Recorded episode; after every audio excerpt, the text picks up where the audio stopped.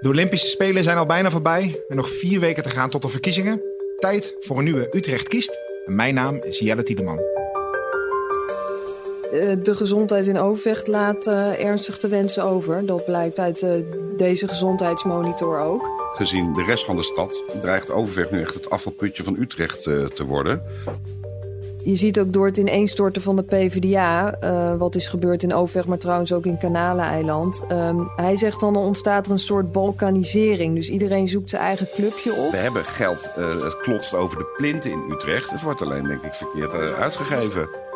Er worden dus mensen op straat doodgeschoten, af, afrekening, criminele circuit. over, inbraken, overvallen, de hele donderse boel. En we hebben daar vier toezichthouders. Die, vind je niet eens terug als je ze in Park de Gagelos eh, eh, laat.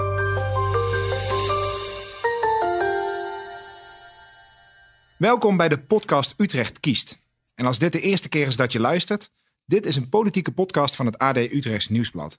En samen met Wouter de Heus, politiek columnist bij het AD, en Diana Hoekstra, politiek verslaggever bij het AD, bespreken we de politieke actualiteiten en de verkiezingsthema's. Dat doen we vanuit de woonkamer en aan de keukentafel van Wouter in Leidse Rijn. Daar zijn we nu ook. Welkom eh, Wouter en Diana bij deze zesde uitzending alweer van eh, Utrecht kiest. Gezellig. Zeker.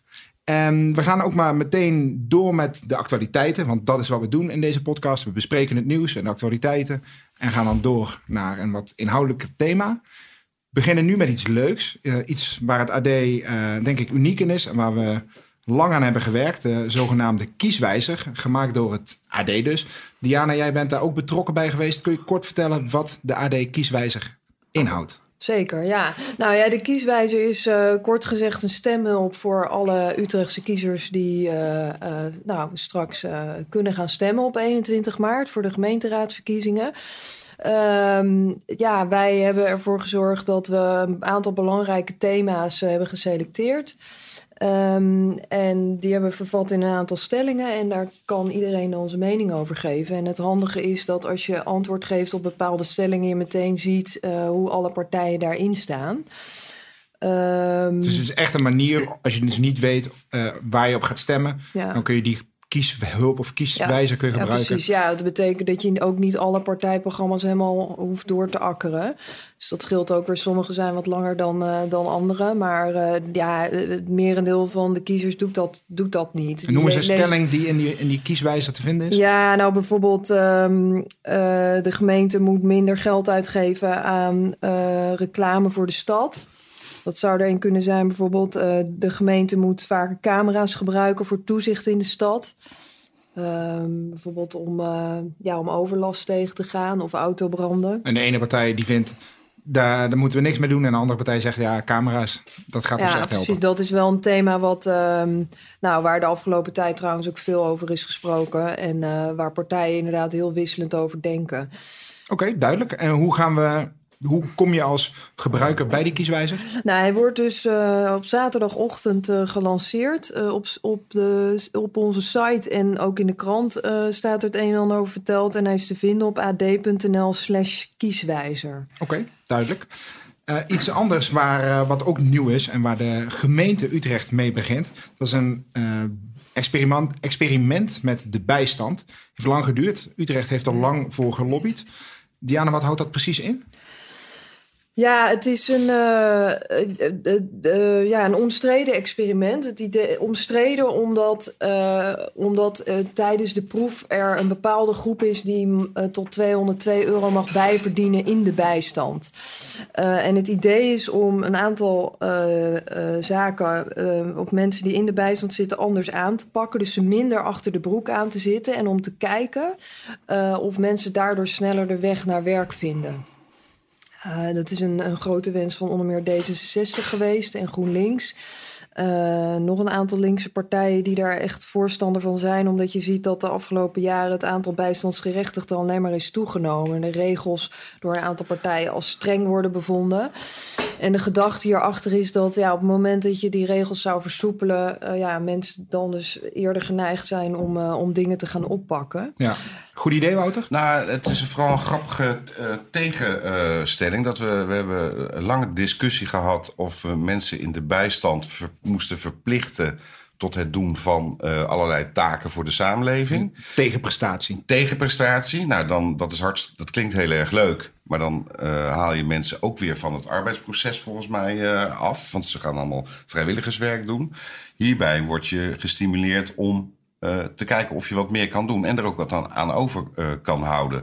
Want je ziet dat de armoedeval, dat is eigenlijk het woord waar het hier om gaat.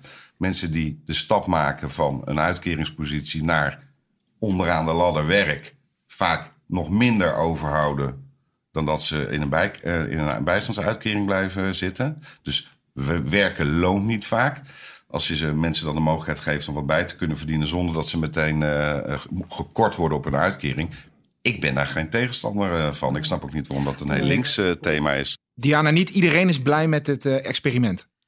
Nee, er zijn een aantal partijen in de raad die zijn er principieel op tegen. Um, het gaat om de VVD, CDA en Stadsbelang. Die vinden dat, er, nou, dat je gewoon per definitie moet werken voor, je, voor geld. Um, en die hebben ook het idee dat zo'n um, ja, dat zo'n onderzoek helemaal niks uithaalt. Want zij, zeggen al, zij denken al te weten dat op het moment dat je mensen vrijlaat, uh, dat er niet toe leidt ze sneller naar werk uh, zullen gaan. Uh, dus zij zijn daar veel tegenstander van. Um, en uh, ja, het is even afhankelijk van hoe straks de verkiezingsuitslag is. Op dit moment is er een meerderheid die dus wel voor deze proef is. Uh, die gaat ook starten in uh, juni van dit jaar tot oktober 2019. Ja, maar met 900 mensen, hè? Uh, ja. Terwijl, ja, hoeveel nee. bijstandsgerechtigden hebben we in Utrecht? Meer dan 10.000. Oh, ik dacht dat net onder de 10.000 inmiddels Om en nabij de 10.000. Om en nabij de 10.000. Ik vind het trouwens heel raar, hoor, als ik dat nog even mag zeggen... dat partijen ze hun landelijke visie op, hè, naar de stad porteren. Ik vind altijd in lokale politiek gaat het vaak om lokale problemen. Dus dan kan je het veel beter een afweging maken van... hebben we er in de stad wat aan of niet? En om dan heel principieel je, je landelijke uh, beleid te gaan volhouden... vind ik altijd heel raar. Ik snap ook niet waarom dit een links punt is om mensen iets meer... We praten over 200 euro per maand, hè? Dat is een tiende van wat een raadslid voor een tijdelijke baantje als raadslid krijgt. Dus het is, gaat om eigenlijk niks... Maar die besluiten dan even dat ze dat die mensen niet gunnen. Ik vind dat, ja, ik vind het, uh, ja, ik weet niet wat ik ervan moet vinden. Hoe is het nou gesteld met de gezondheid van uh, Utrecht? Want vandaag worden er weer cijfers bekendgemaakt. Kunnen we wel een tipje van de sluier oplichten? Een klein tipje. Het gaat goed uh, met de gezondheid in Utrecht. Uh, 8 op de 10 volwassenen voelen zich gezond. 9 op de 10 kinderen. Dat is hartstikke mooi. Zeker in vergelijking met heel veel andere grote steden. Dus dat zijn positieve resultaten. Hoe is dat dan veranderd in, uh, in vergelijking met vier jaar geleden?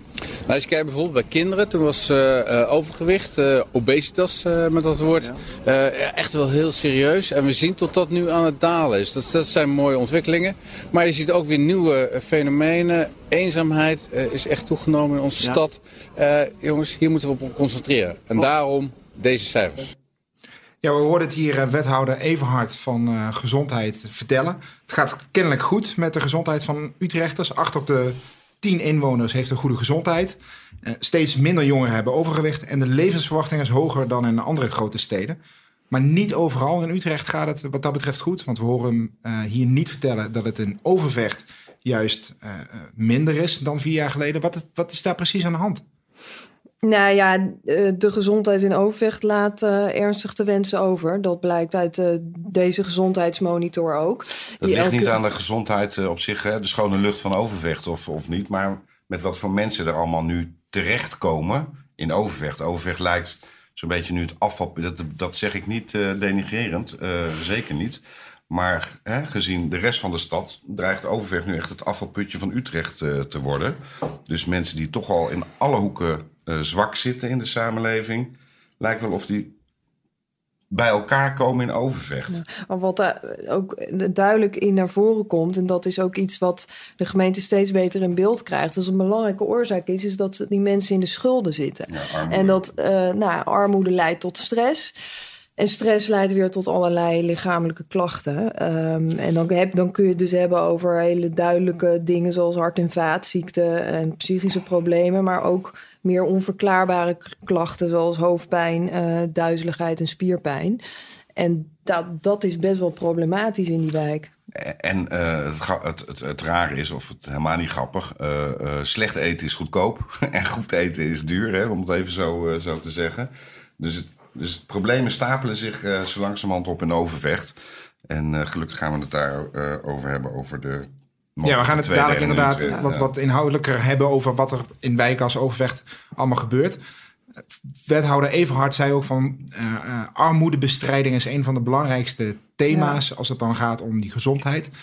Was ook wel kritiek op meteen uh, vanuit de Partij van de Arbeid bijvoorbeeld. Die zei ja hallo, dat roepen wij al jaren. Ja. Is dat terecht dat die kritiek er is? ja, Deels wel, deels niet, denk ik. Je kunt niet zeggen dat, uh, hè, want Everhard is van D66, dat deze partij of het college niets heeft gedaan aan armoede.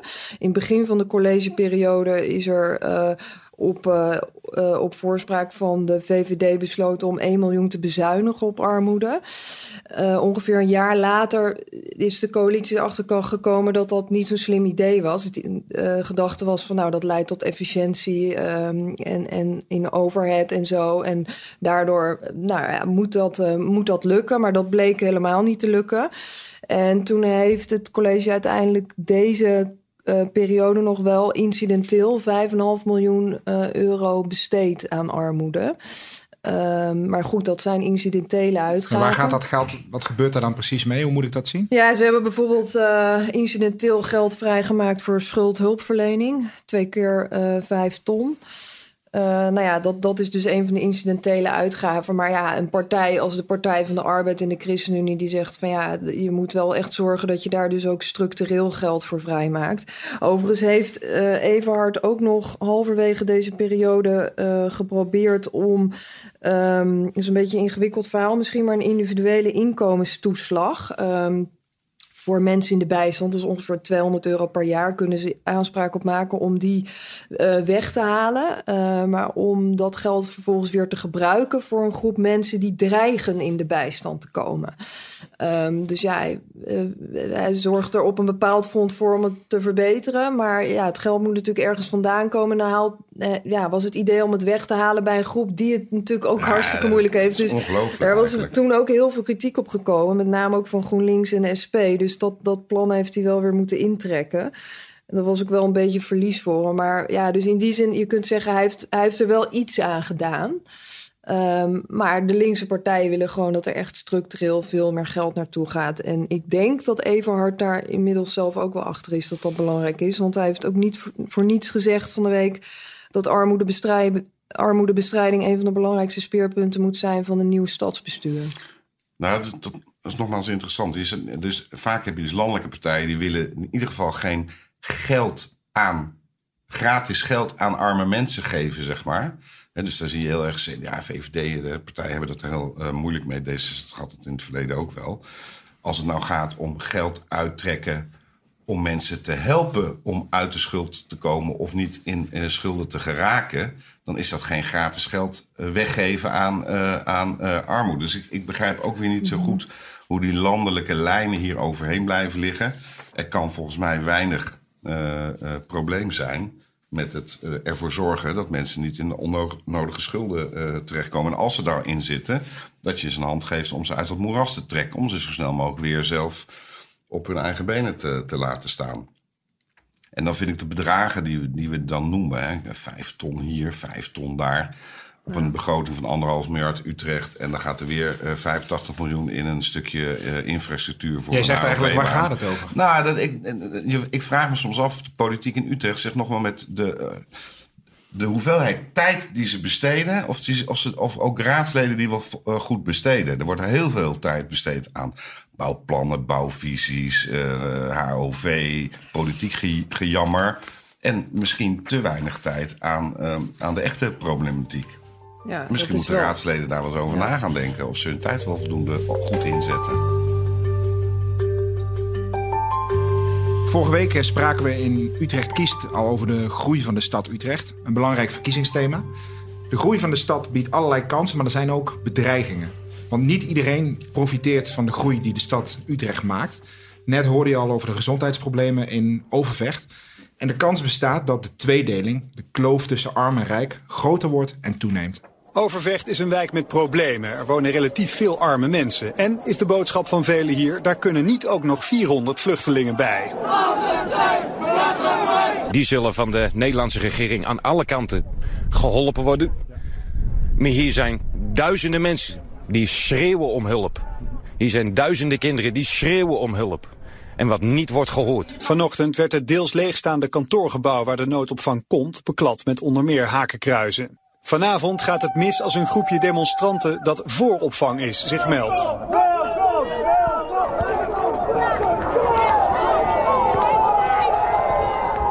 In 2016 werd eh, Europa overspoeld met de vluchtelingencrisis.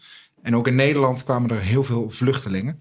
Uh, het was nodig dat er overal noodopvang uh, kwam. En ook in Overvecht kwam er een, een AZC. Niet iedereen was daar blij mee. Um, er was een hoop ophef, een hoop protest. En niet lang daarna kwam het Utrechtse stadsbestuur met de zogeheten versnellingsagenda. Miljoenen voor Overvecht. Diana, wat, wat was dat precies en wat betekent dat? Ja, de versnelling uh, uh, ja, is uh, kort gezegd eigenlijk een, eh, een, programma om te zorgen dat de wijk Overvecht, die echt werkelijk aan alle lijstjes zeg maar, onderaan bungelt als het gaat om criminaliteit, werkloosheid, gezondheid. Ehm, nou, een bepaald programma om te zorgen dat, ja, dat het met Overvecht beter gaat en dat de wijk uit het slop wordt getrokken. Hoeveel ehm, geld gaat het dan? Nou, ze hebben daar bij de voorjaarsnota in 2016 uh, meer dan 10 miljoen euro voor vrijgemaakt. Het opvallende is, je benoemde het net zelf al eventjes. Um, uh, het stadsbestuur of het college had besloten om in die al zwakke wijk een noodopvang te willen vestigen. Daar kwam ontzettend veel ophef over. Er zijn een aantal informatieavonden geweest met bewoners en dat leidde echt wel tot. Ja, tot heftige avonden, zeg maar. En in die zin was het voor het college en voor de raad, uh, gedeeltelijk voor de raad, een, een soort van wake-up call. Van, oh jee, er is hier echt zo ontzettend veel in de wijk. Als we uh, veel aan de hand, als we een noodopvang hier plaatsen, dan moeten, ze ook, dan moeten we ze ook een beetje helpen. Want dat, dat was de kritiek van bewoners. Van we hebben al zoveel problemen. En... Wat was dan de gedachte van het stadsbestuur om in zo'n wijk die het al zo moeilijk heeft, om daar dan ook nog eens zo'n noodopvang te plaatsen? Ja, dat, ja uiteindelijk uh, werd er gezegd... ja, zo'n zoektocht zeg maar, voor een geschikte locatie voor de noodopvang... in de eerste instantie was de gedachte om er 400 mensen te vestigen. En ja, dat kan niet overal in de stad... want je moet een geschikt pand hebben. Ja, en, uh, het was meer het pand gedreven. En, ja, precies. Ja. En, werd niet echt gekeken naar de locatie. Nou, zeg maar de omgeving daaromheen. Nee, ja, je belandt dan al gauw in, in, in dat soort wijken natuurlijk. Overzicht waar dan uh, ja, veel groter grotere kantoorpanden. Want dat, dat is ook waar de noodopvang in terecht is gekomen aan de Einstein-dreef. Ja, dat, dat vind je niet echt in de binnenstad of in de Vogelenbuurt, zeg maar, of in Witte Vrouwen. Dus ja, dan kom je gauw daaruit. En uh, ja, de gemeenteraad is toen ook in het geheim nog geïnformeerd over uh, andere locaties. En, ja. Uh, ja. Het beeld was wel van overvechters die zeiden van waarom moet het nou in onze wijk? We hebben hier al ja. genoeg gedoe. Waarom inderdaad niet in een goede wijk? Waar de politiek uh, misschien zelf woont, die het goed hebben. En de vraag is dan, um, heeft de politiek wel genoeg aandacht en genoeg oog voor wat er gebeurt in zo'n wijk als Overvecht? Ja, nou ja ik, ik denk dus eigenlijk sinds, sinds um, die ophef rondom die noodopvang steeds meer. Uh, met, met name D66 um, uh, en GroenLinks, die toch wel over het algemeen iets meer hun aandacht richten op het gedeelte van de stad binnen de singles. Um, ja, ik denk wel dat zij wel zijn wakker geschud uh, door alle verhalen die uh, naar aanleiding van de noodopvang zijn losgekomen. D60 had er ook voor het eerst nu een, uh, een wijkwethouder, Jeroen Krijkamp van Financiën en Onderwijs. die is ook wijkwethouder van Overvecht. Was altijd, sorry, een PvdA-wethouder altijd. Die wilde altijd Overvecht als wijk uh, hebben. Dus Rinna de Best is dat geweest, Harry Bos is dat geweest. Nu Jeroen uh, Krijkamp van D66. Dus er kwam daardoor denk ik automatisch wat meer uh, aandacht vanuit de partijen... die er normaal gesproken niet zo mee bezig zijn. Wat wel grappig was, dat ten tijde van het besluit voor die noodopvang in, in Overvecht... en we dachten dat Nederland overspoeld zou worden met uh, vluchtelingen uit Syrië.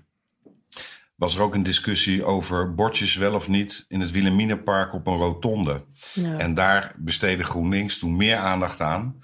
Eh, dat er niet met bewoners over was gepraat. eh, dat er eh, van, die, eh, van die reclamebordjes op een, eh, eh, in, aan, aan het Wilhelminapark om zo'n... Maar wat, eh, hoe duid jij dat? nou, dat was. Ik heb er toen een column over geschreven. En ik weet dat, dat het als een bom insloeg. Want ik was eh, behoorlijk kritisch over. Eh, van jullie gooien dit nu wel even over de schutting zonder inspraak. Want de nieuwe. eh, de wethouder eh, van eh, GroenLinks heeft dat besluit ook genomen. Dat was volgens mij een, collegebesluit. Het is niet door de raad gegaan. En nou, partijen die voelden wel een beetje dat dat lastig lag in overweg. Maar die waren akkoord ook dat er niet verder over gesproken werd. Dat wordt hem. En zo gaan we dat doen. En toen kwam in diezelfde week een enorme polemiek over die rotonde in, eh, in, eh, aan het Wilhelminapark. Ja, daar schrok GroenLinks toen heel erg van. Die hebben wel gedacht van... Hey, we zijn hier nu even met onze aandacht verkeerd bezig. Wel met een oude boom van 200 jaar, want die stond nou op die eh, rotonde en niet met, met deze problematiek. Uiteindelijk is er bijna niemand eh, in die noodopvang terechtgekomen. Nee, het Heel- zijn er enkele, bij enkele tientallen En- enkele gebleven. tientallen. ja. Dus dat, Ja. eh, Ja. eh, wat wel grappig is, is dat ik ben er een paar keer geweest dat ze ook met allerlei jongerenprojecten hebben ze daarnaast nog eh, een, eh, zo'n stuk van het kantoor omgebouwd naar jongerenhuisvesting. En, en dus het had wel een aardige spin-off op die plek zelf.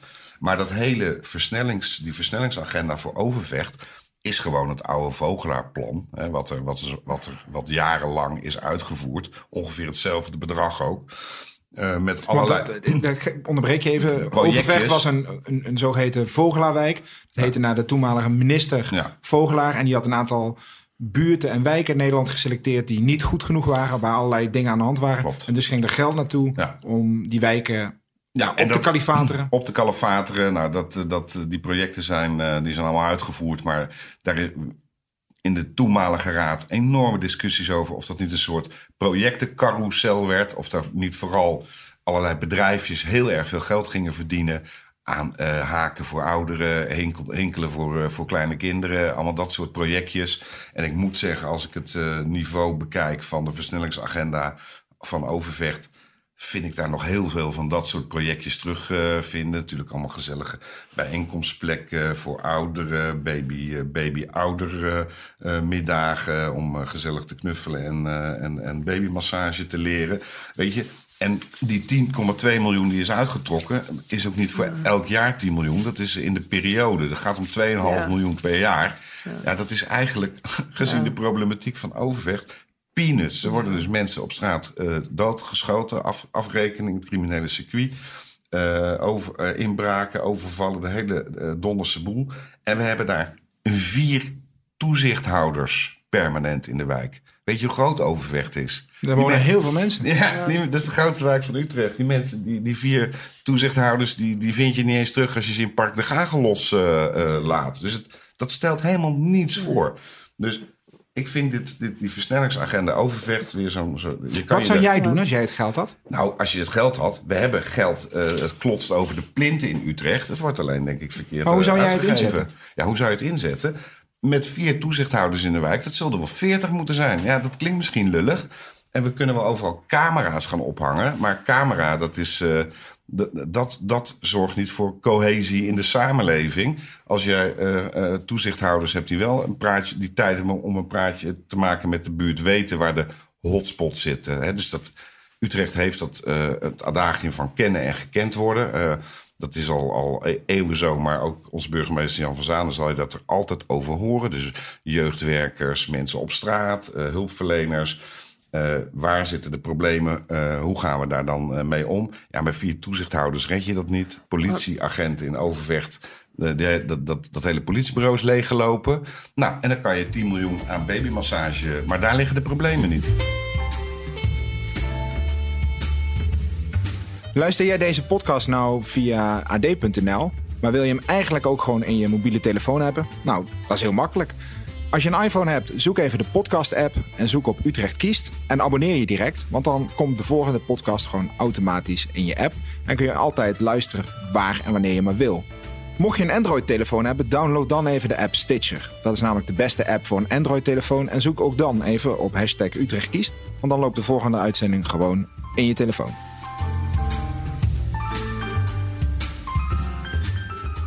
Twee jaar geleden zei een jongerenwerker tegen mij... zolang de bevolkingssamenstelling in de wijk Overvecht niet verandert... gaan we de problemen niet oplossen. Ik zou heel, heel goed gaan kijken naar hoe het met de woning uh, toewijzing van woningen zit in Overvecht. Het lijkt wel of, en dat, uh, we hadden vandaag uh, per ongeluk twee grote artikelen in het AD over Overvecht. over twee huisartsen die zeggen we hebben hier een gierend tekort aan huisartsen. Klopt. Over een hockeyclub die gaat beginnen op Overvecht. Nou, allemaal leuke dingen. Huisartsen natuurlijk eerste lijn is heel belangrijk.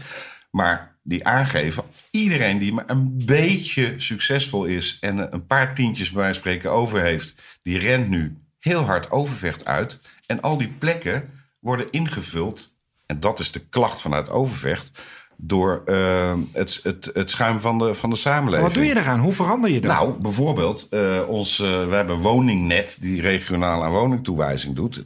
Uh, dat is politiek ligt dat altijd heel gevoelig. Maar je kan rustig zeggen: hé, hey, we gaan uh, in Overvecht even niet woningen toewijzen aan mensen waarvan we weten dat ze in de bijstand zitten, dat ze psych psychosociale problemen hebben, et cetera. Die gaan we eens even lekker uh, bij dat GroenLinksvolk en uh, die D66'ers in die, in die uh, wat duurdere wijken neerzetten. Ja, opvallend is wel, zeg maar, als je kijkt naar Overvecht, dat er ongeveer 23% sociale huurwoningen in de binnenstad zijn tegenover 71 procent sociale huurwoningen in Overvecht. Ja, maar zou je dat niet gewoon moeten veranderen? Is daar politieke wil misschien voor om dat te veranderen? Ja, daar, zeker. Ja. Daar hebben we natuurlijk een recent voorbeeld van... wat ook nog wel tot enige ophef leidde... namelijk in Kanaleneiland. De uh, so, ja. Precies, sociale huurwoningen verkopen... om het uh, volgens in de vrije markt te zetten. Um, en je daarmee ook wel de, de samenstelling van de wijk verandert. En in Kanaleneiland zijn ze dat juist aan het doen... en die plannen die zijn er ook voor overvecht. Die zijn uh, uh, nog gemaakt in het college 2006-2010. En uh, net als met de herstructurering van Kanaaland hadden we de herstructureringsplannen voor de spoorzone in Overvecht en voor Gagel, plan de Gagel. Daar zouden ongelooflijk hoeveel woningen gesloopt worden en koop voor terug. Nou, we weten wat er gebeurd is, crisis. In Kanalenland is daar om meerdere redenen, ik kan ze niet uitleggen nu even, uh, is daar nog redelijke voortgang uh, gemaakt. Overigens in de, in de, in de, in de spoorzone van Overvecht, dus het dichtst Tuindorp zeg maar aan, zijn er, is er ook nog wat gebeurd. Maar heel veel van die plannen zijn omwille van geldgebrek in een la terechtgekomen. En die plannen gingen veel te ver als het gaat om enorme delen slopen en koopwoningen voor terugbouwen. Want ja, zo kan ik sociale problematiek in de hele wereld Maar je oplossen. ziet bijvoorbeeld wel in de wijk als Ondiep, die is wel ten positieve veranderd. Ja, dat, dat noemen wij in de planologie. Zoals je weet heb ik nog heel lang geleden iets gestudeerd. Dat heet gentrification. En nou, je, hebben we in Lombok gezien. Witte Vrouw was de eerste wijk waar dat gebeurde. Daar wilde je 30 jaar geleden ook nog niet doodgevonden worden. Maar dan gaan dus de, jij, dat betekent dus uh, de, de oorspronkelijke bewoners die gaan daar langzaam Ah, weg. En dan komen wat, wat jongere mensen Ja. met een iets bredere portemonnee komen Ja. ervoor terug. En die betalen eigenlijk belachelijke uh, prijzen voor hele slechte huizen. Zo moet je het een beetje Maar zien. de wijken worden er wel beter Ja, van. Dus zeker. Ja, uh, toen ik uh, in uh, eind jaren tachtig in Lombok woonde, was het een, verschrikking. Het ging heel slecht. En dat is langzaam uit het dal gekropen. Dus met Overvecht zal Ja. dat ook wel gebeuren. De vraag is alleen, hoe lang kan je de mensen die daar wonen daaraan blootstellen? En dan is 2,5 miljoen per jaar voor een, en dat noemen we ook nog een versnellingsagenda. In de tijd dat, uh, ik ga nu heel, heel kort terug uh, naar 1990. CDA groot was hier in het college. Die haalde 27 miljoen op in Den Haag voor de uh, stadsvernieuwingsprojecten. In Lombok bijvoorbeeld. Die huizen, die, daar woonden heel veel Turkse uh, migranten. Die huizen stonden op instorten. En die hebben daar uh, met busreizen naar Den Haag gegaan. Jaap Zwart was daar de grote aan, Utrecht staan voor de stad. Om ongelooflijk veel geld op te halen om die wijk te verbeteren. En hier zijn we, hè, dat is 27 miljoen in, in 1992. dat gebeurt momenteel in Ja. Rotterdam ook, in Rotterdam-Zuid. Zou de stad Utrecht dan niet sterker naar Den Haag moeten lobbyen van... hé, hey, het gaat niet goed in Nou, Overvecht. Geld. Ja, er betalen. zijn wel partijen die ook zeggen van als het gaat bijvoorbeeld om armoede, dan is het niet zo dat wij dat als gemeente moeten gaan, uh, gaan betalen, maar eh, het Rijk moet gewoon moet bijdragen. Dat is niet alleen een taak voor de gemeente. Nou, maar begin met eigen geld. Uh, begin het echt, zeg maar, ja. prominent op de agenda te zetten. Trek er ook eigen geld voor uit. We geven Utrecht aan de meest grote flauwekul heel veel geld uit. Hè? 10 miljoen per jaar aan Tivoli Vredenburg. Nou, mag, hè? mag allemaal. Maar dat is wel per jaar. En dat, daar moet Overvecht vier jaar mee doen. Dan denk ik dat je je prioriteiten eh, niet goed hebt. Ga desnoods naar Den Haag voor extra geld. We hoeven niet heel Overvecht plat te gooien. Maar eh, onze raadsleden zitten op het gebied van Overvecht wel collectief eh, uit hun neus te vreten. Nou, dat ben ik niet helemaal met je eens, Nou, vind ik eh, wel. Wouter. Als het Vertel, gaat om- waarom niet?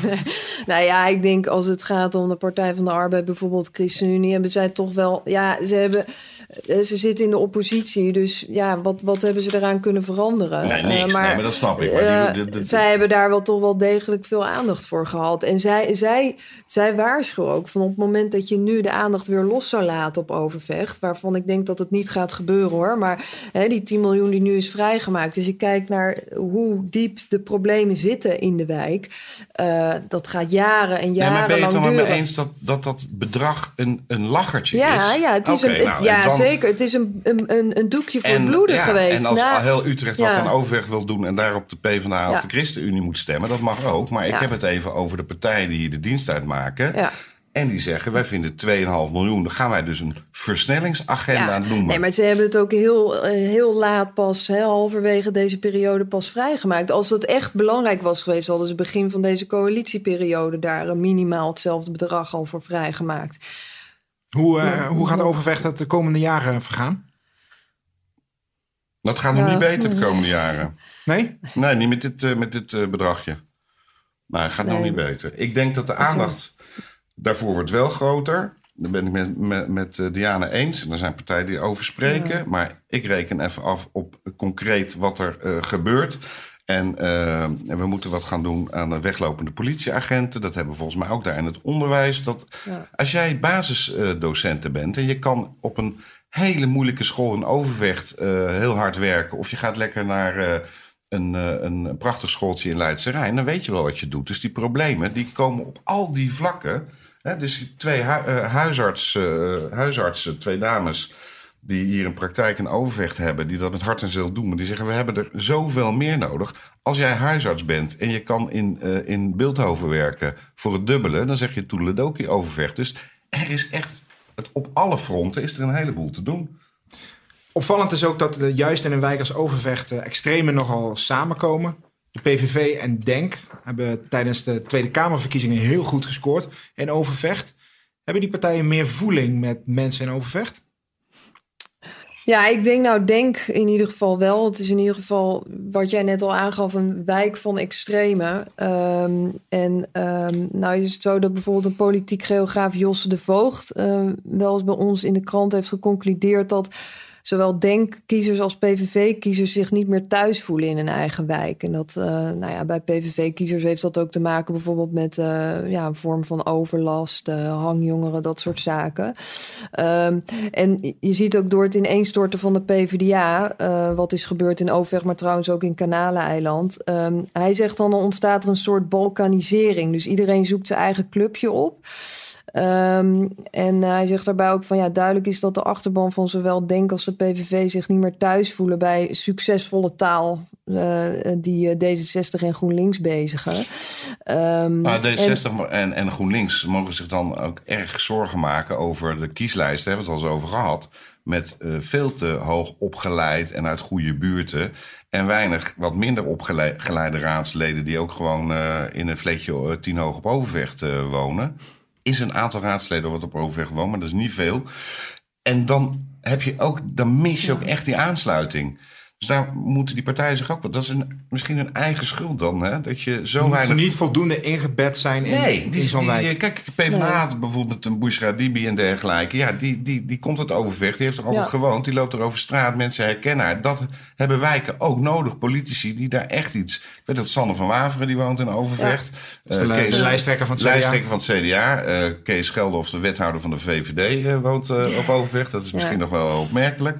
Maar voor de rest is dat niet, niet zoveel. En niet, ja, je moet er in die Nee. wijk wel ook aanwezig zijn. Dus we niet alleen maar op de Oude Gracht wonen... Nee. of in Leidse Rijn of in, eh, in, aan het Wilhelmina Park. Je moet daar zijn. Dus je moet ook raadsleden hebben die daar vandaan komen. Hebben we veel te weinig. zijn weer aan het einde gekomen van deze uitzending van Utrecht Kiest. Als je nou een geklik hebt gehoord, dat kan. Dat was namelijk onze fotograaf. Die heeft voor een stukje op ad.nl en in de krant foto's gemaakt terwijl wij deze podcast op het nemen waren. Volgende week zijn we er uiteraard weer. Nieuwe uitzending van Utrecht kiest.